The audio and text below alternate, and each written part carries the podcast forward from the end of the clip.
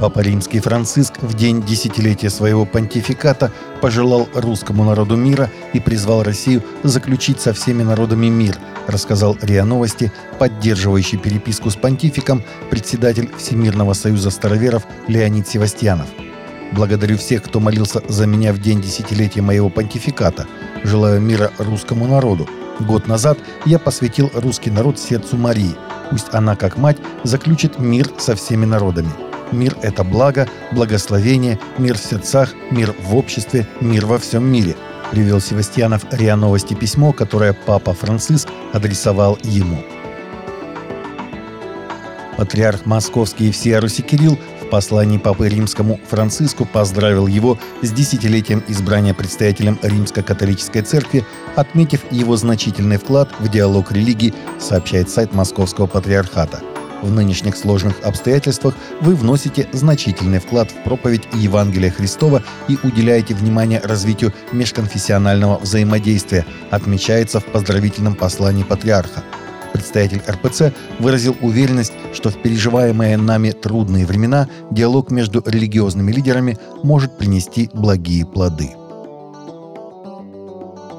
Кировский районный суд города Омска вынес приговор по уголовному делу в отношении 55-летнего местного жителя. Он признан виновным в совершении преступления, предусмотренного частью первой статьи 239 УК РФ «Создание и руководство религиозным объединением, деятельность которого сопряжена с насилием над гражданами», сообщает телеграм-канал адвоката Чугунова Сергея.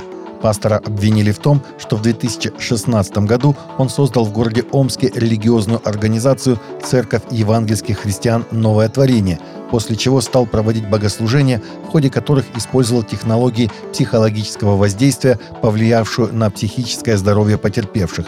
Суд назначил пастору наказание в виде одного года шести месяцев лишения свободы в исправительной колонии общего режима. После оглашения приговора он был взят под стражу в зале суда. Как-то так незаметно доходит дело и до протестантов, отметил Сергей Чугунов.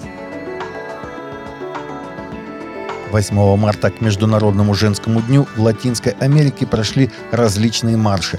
Однако некоторые феминистские группы воспользовались случаем, чтобы осквернить католические церкви и общественные здания, сообщило информационное агентство CNA.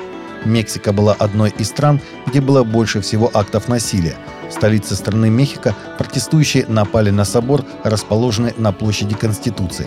Столкнувшись с заборами, защищающими церковь, они решили снести и ближайший светофор. На изображениях, опубликованных местными СМИ, видно, как несколько женщин бьют по части забора, пытаясь его разрушить, в то время как полиция пытается разогнать их, применив слезоточивый газ. В Пуэбле, примерно в 80 милях к юго-востоку от Мехико, местные феминистки пытались разрушить статуи ангелов, которые стоят на вершине ограды перед собором. Мэрия также пострадала от граффити и иных проявлений вандализма.